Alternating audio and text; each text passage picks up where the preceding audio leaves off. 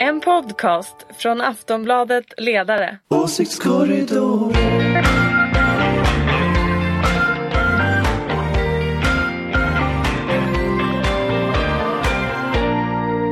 Hej och välkomna till Åsiktskorridoren. Efter en veckas tidigt sportlov som vi hade förra veckan eh, så är vi nu tillbaka redo för whatever svensk politik slänger på oss. Eh, med oss den här veckan har vi Ulrika Schenström. Yes, hallå. Mod- Moderat Yes. och tillträdande vd för tankesmedjan. Fores. Precis. Centerpartiets Ja. tankesmedja det. Ja. Ja, vi ska återkomma Precis till tankesmedjor men nu, nu är vi supertransparenta här. I mars tillträder du, så är det va? 16 mars. 16 mars. Och sen har vi från Aftonbladets ledarredaktion har vi Jenny Wennberg Hej. och Anders Lindberg. Ja, Hej, hej, Hej. på er.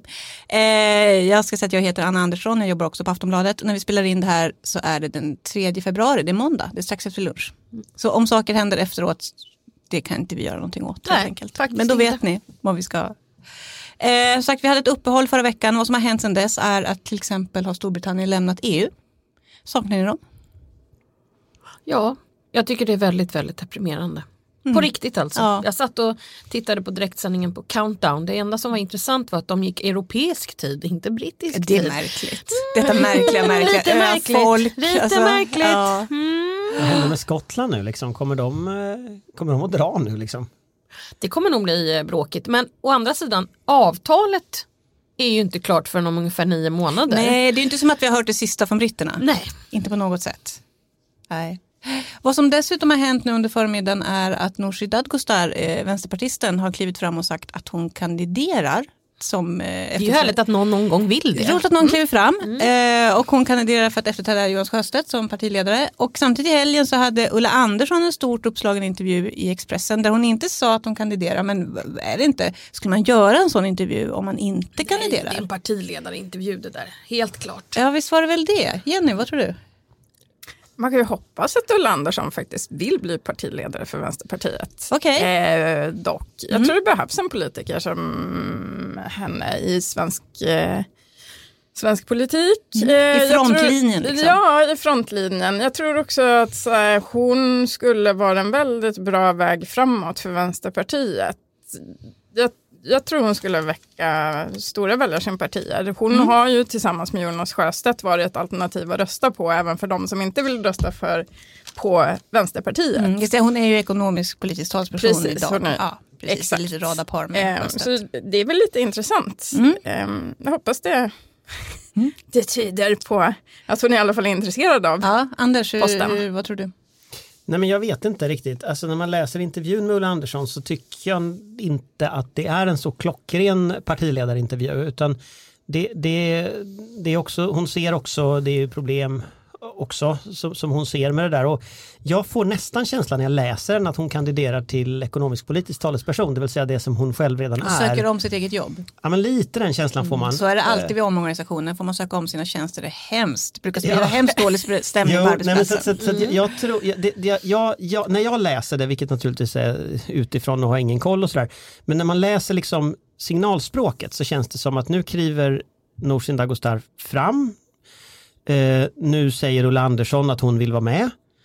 Tidigare har liksom Ali Esbati signalerat att han vill vara med. Eh, Nej, han har ju sagt nej. Ja, inte som partiledare. Jo, men var med. Alltså, Ja, var med alltså, liksom ja, ja. Ja, ja, ja, ja, ja. Aron Typ Etzler har ju inte signalerat att han vill försvinna. Så att, så att någonstans så känns det som att det formas liksom en ny grupp Dinamarca har människor. sagt nej ska vi säga. Det kom det också i helgen kanske? Att Dinamarca sa att hon tänker inte Att hon inte kan det, det kommer Ja. nog i helgen någonstans. Men det känns ju som att det formas ett nytt lag och då, och då, då tycker jag man kan tänka lite så här, vad är strategin framåt? Är strategin framåt att välja en stor ledare som liksom ska leda likt Sjöstedt ska göra? Eller är strategin att mera forma ett lag med flera olika personer? Och, den känslan tycker jag man får nu. Det är ju oftast många- det som är det smartaste därför att eh, du behöver ju ett gäng som styr tillsammans. Um, där brukar jag faktiskt hävda väldigt mycket att man kan inte bara byta partiledare, man behöver byta liksom ett helt gäng ehm, oftast. Alltså min magkänsla är att det här är det som håller på att hända och då, om det är så, då blir det en ganska scary grej för sossarna tror jag. För att det här Det är ett vasst gäng menar du? det är Ja, ett ett ganska vasst gäng Mm. och det är liksom ett lag. Medan då Socialdemokraterna lite håller på att gå ihop till att bli en person. Nu har ju Löfven sagt att han ska ställa upp igen 2022. Mm, vi ska återkomma till Så, så att det- Socialdemokraterna kan jag säga. Nej, men att- det finns mycket att säga om Mycket att prata om. Så, så att jag, jag tycker det ser, jag tycker det, men, men skulle jag gissa utifrån det som vi ser just nu Mm. så gissar jag att den kandidaten som finns är den kandidaten som kanske det blir. Det Mm. Vi ju- ser ingen men- dark horse här. men- Alltså det, det intervjuas ju ett antal personer som är ute och snurrar. Eh, men jag får intrycket av att de är liksom inga riktiga kandidater. Utan. Mm. det är mera liksom medias behov av att hitta namn. Utan vill Ulla Andersson, då blir hon. Eh, men, du? men, men signalen tycker jag man kan se här nu det är att nu går ju Nooshi ut och då är det väl antagligen så att hon vet Fast att man kan aldrig veta, det kan också Nej. vara ett jättekrig som vi inte ser överhuvudtaget. Och det Men- kan ju också vara en öppen process. Mm, mm. Det kan dessutom vara det på ser riktigt. ut som- Även om jag inte tror på det längre. Nej, men Så. det kan vara. Jenny? Nej, men jag vill nog eh, ytterligare understryka det eh, Ulrika sa här inledningsvis, att det är uppfriskande med någon som faktiskt säger att de vill leda Mm. ett parti. Eh, istället för detta ständiga... Fåntrattande. Ja, fåntrattande. Det är faktiskt väldigt fåntrattande. Ja. Nej, jag vill inte. Jag är benägen att hålla med, det kan jag faktiskt få göra. Jag tycker också Det det är roligt. Vad är det så som är otroligt fel med också. att vilja någonting? Det är lite pikt. Det är borgerligt att vilja saker. Jaha, okej. Ja, men lite så är det ju. Det är inte politik Alltså, som är att vilja. Fast- jo, jag Ja, vet. Olof Palme, som sa det, Jag vet inte. Fast är det inte lite så att det är borgerliga partier som har en tradition av de här öppna processerna medan till vänster har man mera inte så öppna Det processer. skulle bli ett Inte jättekort intro. Det här var inte ens ett av huvudämnena. Det här har- har du rört. Ja, jo, det, nej, det jag tänker. Liberalerna. Ja, precis. Men Vi kan bunta säga det inte ihop mig med alla andra. I slutet av maj vet vi, för då håller Vänsterpartiet sin kongress. Så vi kommer återkomma till det här, kanske, kanske inte. Eh, vi ska gå på det som vi skulle prata om idag, nämligen till att börja med i Agenda igår så berättade Mattias Karlsson om den eh, konservativa tankesmedja Oikos som han håller på att, eh, att lansera, ska jag säga. Eh, man fick se lite grann, de hade ett förtroenderåd tror jag det kallades, de hade ett, ett sista möte. Man förstår inte riktigt vad som liksom själva lanseringen skulle bestå i, men de har ju ett gäng människor som skulle sitta och välja logga och bestämma sig för om de skulle heta Oikos eller inte och det gjorde de väl eftersom det var det de gick ut med. Eh, tanken är att sprida det konservativa tankegodset utanför partipolitiken. Behövs det en sån tankesmedja i Sverige idag tycker ni? Konservativ? Nej. Nej. Eh, nej. Nej, då går vi vidare då eller? Ja, tar vi Ja, nej, för Socialdemokraterna. jag tänker så här att eh, pågår inte, inte det här, är inte det liksom ett led i någonting? Man ser liksom inom mediesvängen nu, vi har eh, nättidskriften Kvartal, vi har Fokus under Hakelius, Svenska Dagbladet ska man ju inte glömma bort. Men det är ganska Ehm. många saker som, alltså access, alltså Men alltså vänta Mm. nu, nu, nu, nu alltså jag tycker just det här med etiketter är väldigt komplicerat idag. För att, vad, vad är det Mattias Karlsson menar med konservativ här? gammaldags. Tror jag. Ja, Alltså jag, jag bara undrar därför att det här ordet verkar de ju ha liksom beslagtagit från folk som kanske är, eh, jag skulle kalla det för eh, statskonservativa, att man skyndar långsamt. vad tycker Men du han verkar ju vara Mattias mer Karlsson... inne på att det är någon slags konservatism. Knök har vi kallat det för. Du vet kung och fosterland och sådär. Ehm, men Fast det, det det, verkar, det men det verkar knök. inte Eller det heller. Och jag menar, jag vet inte. Jag, Nej. jag får ju intrycket av att det är en nationalkonservativ tankesmedja som det handlar om. Det är inte en konservativ tankesmedja. Det är absolut inte en värdekonservativ tankesmedja i liksom den traditionella meningen. Utan här verkar det ju vara ganska sunkig. Men det är ju ganska intressant att vi behöver sitta och bena ut detta. Ja, men det är, det är, Eftersom- jag, är det inte det som är poängen med alltihopa? Att, att skapa ett utrymme. Jag, jag kan ju Jo, ja, spontant, men, jag kan ju spontant Jag säga, försöker alltså make a point, Anders, som det. du egentligen borde gilla. Ja, jag gillar den, men jag vill ändå säga att jag tror att problemet inte är etiketten utan problemet är att det är en partitankesmedja. Därför att, därför att det, det finns en trend idag när partier liksom, lisar ut sin idépolitiska verksamhet istället för att ha en utredningsavdelning på Ja, partikansliet. det var lite så jag tänkte också faktiskt. Nej, men istället för att ha liksom den typen av saker, medlemmar till exempel som har inflytande kan man ju ha i partier till exempel över politiken. Så, så utser ledningen några personer som är en tankesmedja och på det sättet styr man idédebatten uppifrån. Och det där nu utser alltså SD sin chefsideolog Mattias Karlsson till att leda denna tankesmedja som då ska vara oberoende, vilket ju också är helt löjligt när det är ett parti som driver något så är det inte oberoende. Men, men jag tycker det här är ett problem, att liksom det är där någonstans idédebatt, jag, jag föredrar att den skulle vara i fokus. Ja, och sen så är det- och sen var frågan smart vad- opinionsmässigt, för det är ju ett sätt att få ut sina egna ståndpunkter, men, men paketera om Ja, det är det till ett format som är väldigt, det är väldigt diffust för väljarna. Eh, och en tankesmedja framstår, oavsett finansieringen, som väldigt mycket mer ehm, Vetenskaplig, ja, men akademisk. vetenskapligt fristående från partiet trots att det inte alls är det. Eh, så det, det är inte alls konstigt att, De får ju positionen som detta ungdomsförbundet också. Att man kan eh, helt enkelt eh, tycka saker som partiet inte tycker för att få igång en debatt. Jo, det som, absolut. Det Men, som ett ungdomsförbund ibland kan vara. Lite Går före, före. Men Men att det testa. finns inte ett ungdomsförbund. Alltså det, det här känner jag på något sätt att om partierna avlövar liksom idéverksamheten av sig själv, är inte det därför man har partier? Alltså är det inte grejen med partier just att de ska ha idéverksamheten och utveckla politik och utveckla reformer? Och istället så har man här då att man liksom lägger ut det på Men någon, det gör de någon ju annan. inte. De gör ju inte det. Det är väl det som är problemet. Och har Ja, men de låtsas att de gör det. Men ska de hålla på med reformfrågor också eller skulle det bara vara idé? De satt runt ett bord och bestämde en logga så jag Ja. vet inte. Ja men och så Nej, det var jag det jag säga såg i också, det här eh, rådet så var det ju ändå, det var, inte, det var ju lite folk utifrån Europa, de hade bjudit in från England och Norge bland annat, konservativa. Och, de- och, och skulle jag säga, drev, de, de, de förslag på frågor som de kom är ju frågor som inte drivs i Sverige idag. Till exempel en person var väldigt kritisk mot skilsmässor. Att det skadar barn för mycket. Men det är ju Exakt vad som sinnesrubbade, skulle ligga. det är ju Och sinnesrubbad vad jag förstår politik. Det är ju anti-abort. inte liksom Ja, men- ja, men kan- kan- En reform som där, därifrån skulle kunna komma fram. med de det är förslag alltså, som... Vänta, en i taget Ja. Ja, det är alltså ändrad familjepolitik så att nu ska det vara Ja. så att man inte får skilja sig. Eh, Det här är lite hårdragning ska jag säga. Men, alltså, men det är väl ändå sant att det är ju en debatt som inte ens finns i Sverige idag. Tror ni kommer de, kan Nej, de få det- fram en sån? Av goda skäl. Ja men, kan, ja, men hallå, konstiga saker har väl hänt. Varför skulle inte de kunna väcka en sån opinion? Är det omöjligt? Nej det är säkert inte omöjligt men det är ju inte särskilt bra tycker jag Nej, det är en annan sak. Det är en annan sak. Men alltså det, det skulle ju liksom... Ja vi har ju underskattat allting hela tiden så att det är väl lika bra förberedelse på motattack från att jag tycker det här med skilsmässa är bra. Ja, Ja. då är vi klara där då. Fast, fast, fast om man ska vara lite ärlig mot, alltså deras uppsåt är naturligtvis att bedriva PR-verksamhet. Alltså den är inte att utveckla idéer, utan det är att bedriva PR-verksamhet för det SD redan står för antagligen. Eh, alltså mängden reformer som kommer att komma ur en konservativ tankesmedja tror jag är ganska få. Även om det, om, om det är sånt där som är mot skilsmässor och så, då kan man ju, det kan man ju ha och mista, det är ingen som ja men handlar sig. inte det om att bredda debatten överhuvudtaget? Så att liksom Ja, det kanske handlar om att provocera snarare. Ja, för att alltså den liksom rollen Timbro har haft har ju handlat bredda åsiktskorridoren. Men, men Timbro har ju haft rollen att säga galna saker och så flytta fönstret för vad som kan diskuteras. Och det kanske är den rollen Mm. Ja, det är man väl har. ingen dålig roll.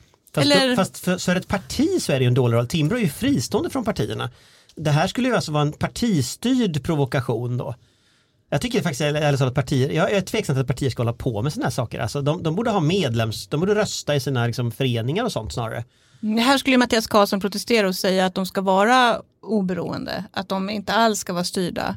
Men också kunna ta emot pengar från SD. För det Ja. var ju inte oproblematiskt. Nej, men han, det var han, inte han problematiskt. kunde tyckte även de. tänka sig att ta emot pengar från KDU vill jag säga. Ja. Men där har ju, då tycker jag vi påminner igen om så här, den varma värdegemenskapen mellan Sverigedemokraterna och Kristdemokraterna i frågor som abort och eh, Abortfrågan var också uppe här. så- Ja, ja. absolut. Men Och där de- motsvarar de emot. de förslag de lägger i riksdagen.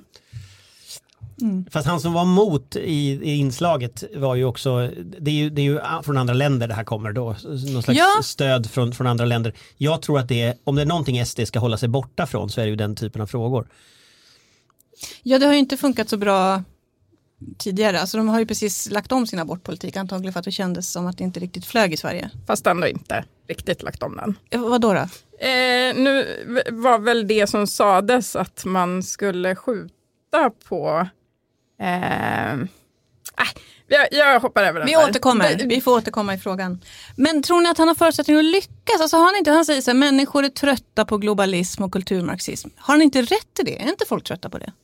Nej, Det tror faktiskt inte jag, utan jag tror däremot att, och det har jag sagt många gånger i den här podden, ehm, och det är att vi behöver ha ehm, mer glo- globalisering, och vi behöver, men vi behöver mer reglering. Alltså det måste finnas spelregler på marknaden som gör att till exempel våra välfärdsföretag eh, som ändå är finansierade av våra skattepengar faktiskt eh, levererar det de ska. Alltså vilka sitter i ledningsgruppen, vilka sitter i styrelsen. Det bör, bör, har man ett omsorgsföretag så är det väl bra om den kvaliteten finns i en ledningsgrupp. Eller en, en och, och eh, oftast när den här diskussionen kommer upp då, då står ofta eh, den, eh, eh, väldigt många på eh, företagare och skriker om vinster i välfärden. Och, och eh, ja, den där frågan är ju, delar ju väldigt många, eh, alltså den delar folks uppfattning. Men det finns ju väldigt många andra punkter som behöver regleras. Som till exempel vilka som sitter i styrelsen och vilka som är i ledningsgruppen. Och eh, när man inte har gjort det där så har man ju gjort väldigt mycket av den värld vi lever i en otjänst. Och det är väl det de gapar om istället för att, men jag tycker ju att man kan skapa ett bra land Uh, för vi har ett Även väldigt bra land. globalister och kulturmarxister. Ja, det är bara att vi behöver lite mer regleringar på vissa ställen. Det är inte så konstigt. För att jag skulle också säga det att den här idén om att, att den liberala demokratin är en globalism som, som man ska motverka. Det är ju en, en idé som som här, alltså det är en extremt auktoritär tankegång. Mm. Tittar vi på liksom framgångsrika delar av världen som Europa ändå är och Sverige ett framgångsrikt land och så här jämfört med andra delar av, av, av världen i alla fall. Eh, då, då är det ju liksom just öppenheten som har varit drivande i detta. Det är liksom den fria forskningen som har varit drivande i Men om man just nu tittar på framgångsrika politiska rörelser så är de väl alltså, det är ju lite internationellt. Ja, fast grej, jag, jag, vill ändå invända mot, liksom, för det handlar ju om att de som står upp för öppenhet inte längre vågar stå upp utan att man gömmer sig och att man har det blöta fingrets politik, sträcker upp ett blött finger i luften och liksom anpassar sig efter liksom den här typen av, av auktoritära tendenser. Därför att 20-25% av befolkningen i de här länderna tycker så.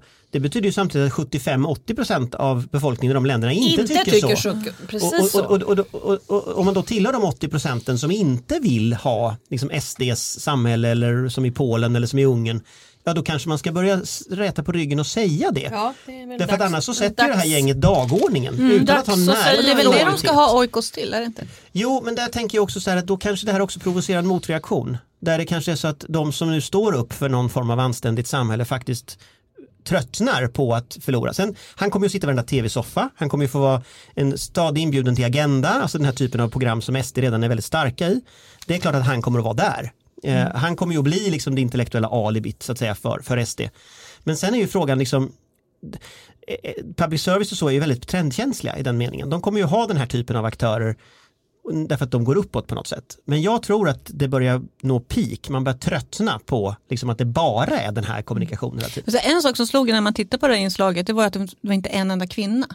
Det finns inte en kvinna i ledningen. Eh? Men de Nej. sa att det skulle komma en De kvinna. hoppades, på, en, viss kvinna. person. Fast, jaha, jag fattade inte att det var en viss person, jag fattade att de bara hoppades på en kvinna. Jaha, nej, jag, jag fick en känsla av att det var någon Ah, särskild. okej. Här kan man se, men fortfarande bara en kvinna. Ja, jo. Hur stort problem är det här för den här rörelsen? Att den är så, eh, alltså det finns ju en tydlig könsklyfta här. Ja, det är ett jätteproblem. Det syns ju i opinion, opinionen. Mm. Väljarstödet för SD består ju till en majoritet av män.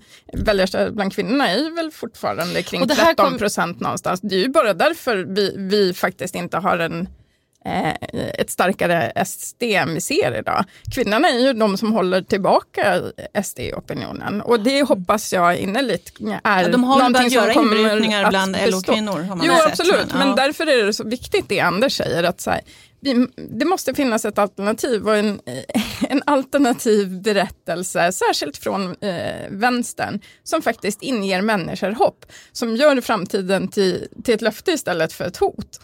Men jag tror att det är jag som då väljer att se positivt på framtiden då tänker så här. Eh, det är kvinnor som dominerar högskolor och universitet. Det är kvinnor som kommer att få de kvalificerade jobben i framtiden. Det kommer att ske ett skifte. De kommer ju inte rösta. Alltså ledande positioner i vårt samhälle kommer att vara kvinnor. Vad kommer det göra med Sverigedemokraterna? Mm. Jag bara tänker lite positivt. Jag, jag tror att det kommer att göra att de stärks. För jag tror att Sverigedemokraterna lika mycket är, handlar om främlingsfientlighet och rasism. Eh, det är partiets kärna. Men sen så handlar det väldigt mycket om, om män eh, som, som upplever sin position hotad. Jag tror att vi Så ju ser det starkare kvinnorna blir desto jag fler män att röstar ser, jag tror att ju mer polarisering vi ser kring sådana mellan, frågor. mellan män och kvinnor i så fall, ja. Ja, men jag det tror inte tror att jag också. kvinnorna kommer att börja springa till SD. Nej, det det det jag tror jag inte. men att, att oproportionerligt jag, många tror, män gör men det, jag tror eller? att fler män kommer att göra det i det läget och det är det vi har sett över tid också. Att, att eh, lyckas man inte, och, och där, där vet inte jag vad man ska göra. Då får män ärlig. rycka upp sig tycker jag. Det här går Ja, inte. men Det, det här, vadå? inte- vi har ju Men är det för omoderna för få- babianer fast eller? Ja, det, nu ska jag inte kalla någon, någons väljargrupp babianer. Det sa jag inte, jag sa män. Kallade alla män för babianer. Ja, ja, men det får du gärna göra. Jag ber om ursäkt. Nej, det, det behöver du inte göra. Men, men däremot, jag, jag, jag börjar lite tappa liksom vad man ska göra. För att man har försökt alla möjliga saker för att nå den här gruppen.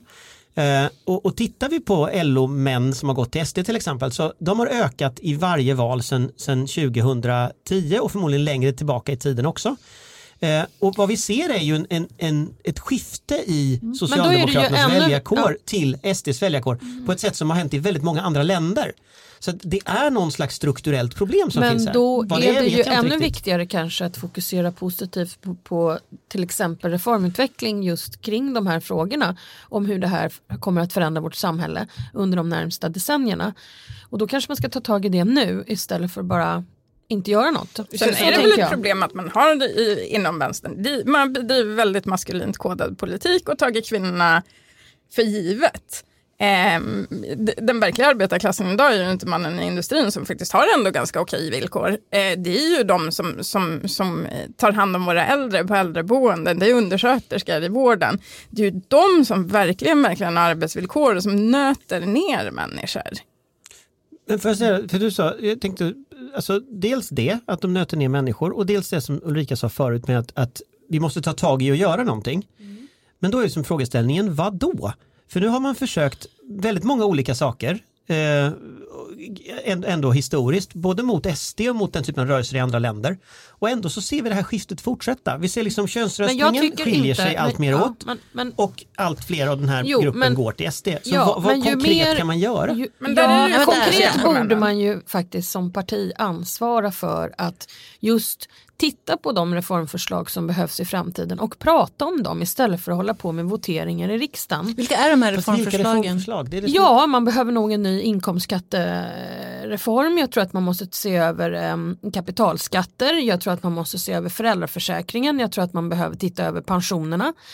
Eh, jag tror att det finns jättemycket att prata om och det finns jättemycket att göra och får vi igång ett samtal som handlar om det här istället för budgetramverk, eh, voteringar i riksdagen, förändringar i budgeten och, och liksom när man spelar i riksdagen istället för att gå tillbaka hem och bestämma sig för vad vill jag i framtiden?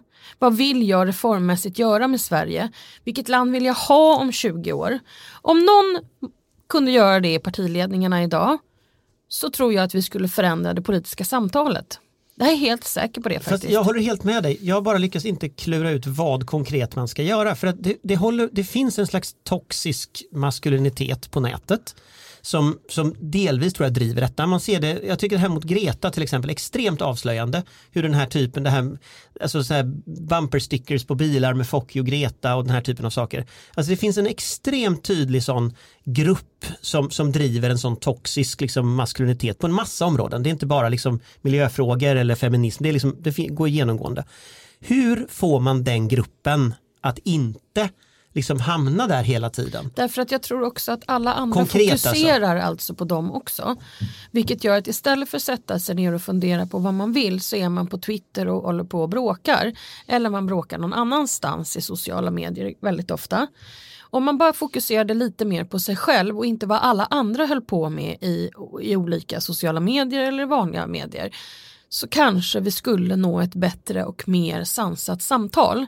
Att alla gapar hela tiden, att alla är arga kanske vi istället skulle kunna börja vara lite mer positiva och lite mer lugna och inte gapa hela tiden. Och om någon, man tycker att någon är dum i huvudet då behöver man inte svara att du är dum i huvudet utan man kan helt enkelt den är dum i huvudet men titta här sitter jag med ett Excel-ark och funderar på vad jag vill göra i på en liten reform har jag här. Kanske jag kan ha pratat, titta här har jag lite innehåll här.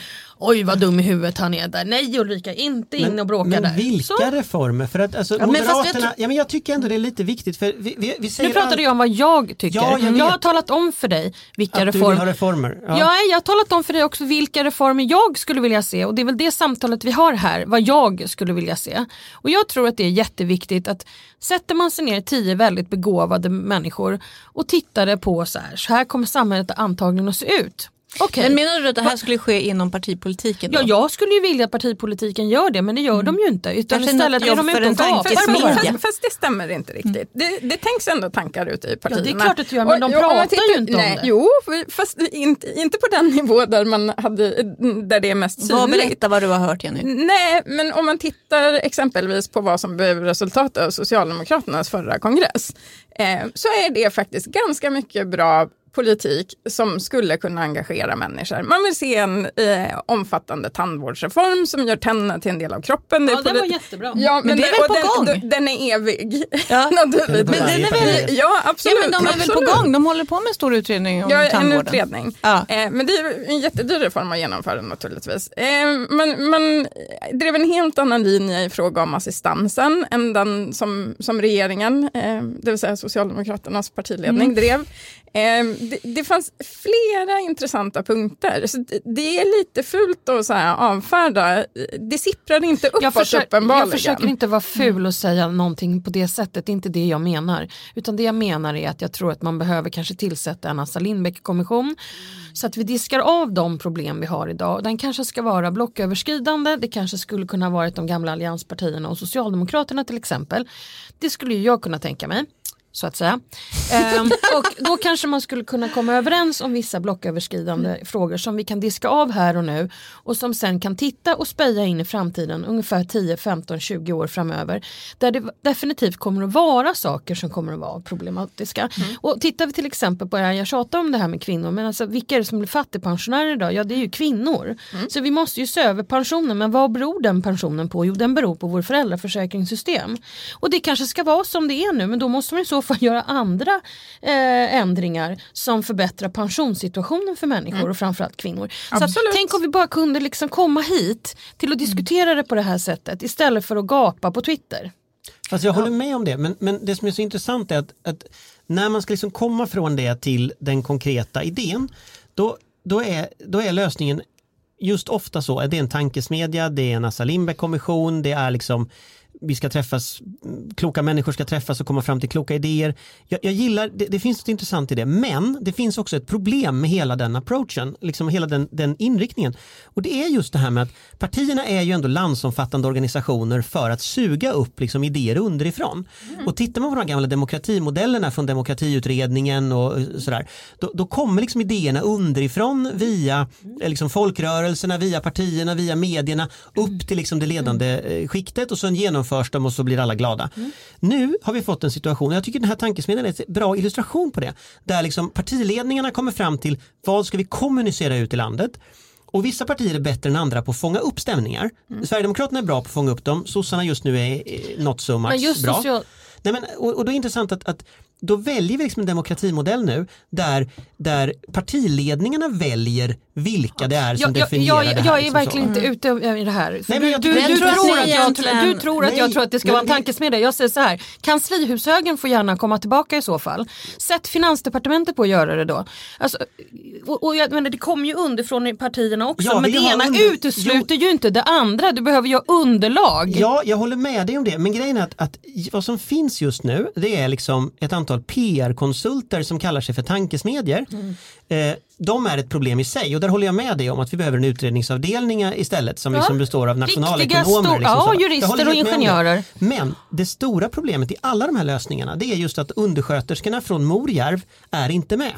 Och, och när du ska försöka hitta Men kopplingen varför gör inte Socialdemokraterna det?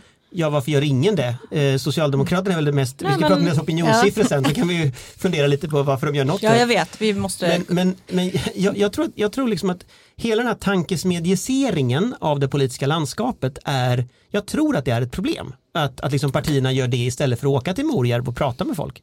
Det är ganska Det ena uppenbart. inte det andra. som men- sagt vi skulle prata om mer saker. Vi, vi, vi måste raskt gå vidare, men allting hänger lite grann ihop här. Men om vi lämnar lite idéerna och går på hard facts istället. Eh, så i den senaste poll och poll så ligger S och SD på exakt samma siffra, 23,4 procent. En strålande siffra för SD, ett fullständigt katastrof för sossarna. Eh, hur djup är den här krisen för Socialdemokraterna? Är det januariavtalet? Vad är problemet? Ja, problemet är att de inte bedriver socialdemokratisk politik. Det är väl kanske punkt ett. Då, ja. Där, ja, och då det har, har vi väl, vi, vi har ju pratat om det här förr. Ja, men, ja, Det är klart att det, Eller, eller är, det, är det det att undersköterskorna på Morjärv inte är med i Ja, så tar man, man tagit bort värnskatten. Vem, vem, vem, vem blir glad för det? ja, men, det- det är Halva väl Stockholms innerstad som alla är borgerliga. Eller var en gång i tiden. Eller något. jag vet inte. Nej, men jag tror ju landstad är den bärande, centrum periferi är det bärande problemet. Jag tror det. Och jag tror att det är det bärande liksom, drivkraften bakom SD. Det är den bärande drivkraften varför alla andra partier är så vilsna. Därför att man, man förstår liksom inte utvecklingen och så händer det massa saker runt om som inte passar in i den ideolo- ideologiska mall man har. Och, och överallt under detta upplever jag att det är centrum periferifrågor av olika slag. Det är någon slags kulturkonfliktfrågor liksom som och vi läser det som liksom främlingsfientlighet, rasism eller kritik mot romer eller vad det nu är. Men den underliggande drivkraften är just den här upplevelsen av liksom de där uppe, de där nere. Ja, och allting håller på att gå åt helvete. Och, och då, att överbrygga det, det vet jag, alltså jag, jag, jag, jag tycker det är ett problem att partierna är så ointresserade av, av det här. Det är lite därför jag tycker tankesmedjegrejset är ett problem. Liksom. Men, men, men det är ju det är ju bara en del. Det var någon här som nämnde att Socialdemokraterna håller på att bli väldigt mycket one, one man show, att väldigt mycket handlar om Löfven. Samtidigt så störtdyker ju hans eh, förtroendesiffror. Man undrar ju var, varför vi inte ser finansministern oftare. ja, det är väl bara tur. Ja, nej, jag, jag, jag kanske är Nej, men de jag få tror, då jag tror tycker verkligen att inte att så här, vad, vad svenskarna ute i stugorna i Morjärv eller Pajala längtar efter är att höra Magdalena Andersson prata ytterligare eh, Vad längtar de hur, efter hur då? duktiga eh, Socialdemokraterna är på d- budgetdisciplin. Eh, det är ju Nej, hon borde ju däremot vara efter. ute och prata om reform, informa, in, in, in, innehållet i reformerna istället Jo, för absolut. teknik. Men nu, nu har de gett för lite pengar eh, till kommunerna. Eh, uppenbarligen. Eh, det kommer inte att lösa några problem, de här fem miljarderna. Eh, man får pisk gång på gång på gång på det som borde vara ens huvudområden, det vill säga en, en robust välfärd. Man pratar om en robust välfärd, men man har inte politiken för att åstadkomma det. Eh, förra veckan så träffade eh, Lena Micko fyra desperata regioner, Gävleborg var en av dem. Eh, och man träffade krisande kommuner som går på knäna. Eh, Det är ju ganska uppenbart att, att man behöver steppa upp sitt game nu eh, och faktiskt försöka hitta politiska reformer så, som människor är intresserade av Men och sitter behöver de inte i sin fast i januariavtalet? Jo, det är klart man gör det, men någonting måste ju hända. Fast jag tror, jag tror att jag tror Ulf Kristersson är lite av en Bo Lundgren eh, i sitt sätt att dra opinionen till sig. Och jag tror att den frågan som det vill sossarna, säga inte bra. det vill säga kommer att prata om sina kärnfrågor medan verkligheten är någon annanstans och sen så kommer han att misslyckas i valet. Frågan är om Stefan Löfven är en Göran Persson som klarar av att göra något av det, att bygga en konflikt kring det. Jag tror att han kanske har viss potential att vara det. Alltså januariavtalet är inte ett så dåligt avtal som alla säger. Eh, samtidigt så är det ett, ett extremt problematiskt avtal på några ideologiskt väldigt viktiga punkter som anställningstryggheten till exempel. Eh, lyckas Stefan Löfven skapa den, den här vänstermitten som han på något sätt eh, ändå försökt i hela sitt politiska liksom, liv, då tror jag det kan vara någonting som också vinner nästa val. Det är inte alls otänkbart just därför att Moderaterna är så bakom, alltså så dåliga för tillfället. Bra, Men- en bra moderater Men det stora det. partiet högerut nu, det är ju SD. Ja, fast jag tror att SD, jag tror, men det här är som hypotes bara, men jag tror att Moderaterna mycket väl kommer att kunna vara jämstora med SD när vi närmar oss valet. För att eh, det, det är trots allt så att, att eh, SD kommer att sjunka en ganska bra bit och sen så tror jag kanske båda ligger runt en 20 procent och sen kanske KD ligger runt en 6, 7, 8 procent. Men det, de får inte 50 procent ihop. Och det är det här som är grejen liksom. De, de, de ligger hela tiden, trots det läget som är i opinionen idag, så ligger de under 50 procent i stort sett i alla mätningar. Vilket alltså innebär att Löfven blir omvald i det läget. Och, och, och där, där, då är liksom frågeställningen, klarar han att bygga den här koalitionen vidare eh, kring januariavtalet? Jag börjar tro att han gör det. Och jag tror att när han säger att han ska ställa upp 2022, vilket ju är bisarrt att man säger det tre år innan, men det, det är liksom någonting har drivit fram det uppenbarligen. Men jag tror en sak som kan ha bidragit till det, det är att han faktiskt tror att han blir omvald. Eh, och det är det jag tror att vi ser i de här mätningarna, även om de ser ut som skit för, för sossarna och sådär, så tror jag att så här tidigt i Jag känner att det här är mandatperioden jättedjärv förutsägelse. Nej men jag tror det att så här tidigt i mandatperioden brukar man ligga mycket sämre till. Så. Mycket sämre, de ligger ju uselt till. Ja, det gör de. Och de har välja Men du menar att de borde ligga ännu sämre till? Jag menar att sossarna borde vara, jag, jag, jag menar att i den här fasen i en opinionscykel, en, en, en, en, en, mandatperiod, så borde oppositionen leda. Därför att det brukar, borde ha över de borde ha en 50%, bra bit över 50 procent. Alltså Mona Sahlin var väl nästan uppe i det själv. Eh, när, när, när sossarna under mandatperioden 91-94 var en bit över 50 procent i mätningarna själva. Och nu ligger då hela den samlade oppositionen eh, till höger under 50 procent. Trots att det är nu i mandatperioden. Så jag är inte så säker på att det här är kört. Som jag var för ett tag sedan. Ulrika? Ja, ja, ja, vad säger man efter det Ja, här? nej, men verkligen. Jag Jag är- kände liksom att hela luften gick Ja. ur mig på något sätt. Jag, kände Jag tänkte här, just här ja, snoka här, runt om- tre år innan så har vi hela lösningen Ja. klar. Men jag kan säga så här, jag har Ja. aldrig trott att det ska gå åt helvete. Men jag är ju lagd lite åt det här positiva du har varit hållet. väldigt positiv Väldigt rakt positiv. igenom hela det här. Ja, faktiskt. Och jag säger så här, jag tror att till slut kommer man säkert att lösa det. Eh, men de har ju gigantiska problem med arbetarrörelsen och eh, LO-väljarna. så Mm. att eh, någonting vettigt måste ju göras och då kommer jag tillbaka till min lilla, lilla va? kanske någon kan. Och det var det jag lite grann menade med Magdalena Andersson som ju är en begåvad person. Varför absolut. kan hon inte bara ha en presskonferens och prata om Visa upp sitt vad kanslihuset kommer att ta tag i framöver. Så att vi får följa arbetet i regeringskansliet med nya utredningar, reformer och förslag. Folk kommer bli... göra ett så bra spännande. land ännu bättre. Ja, vi får se. Vi hade faktiskt lite mer att prata om, men, men vi måste sluta nu va? Tyvärr, titta här, nu måste folk hasta vidare.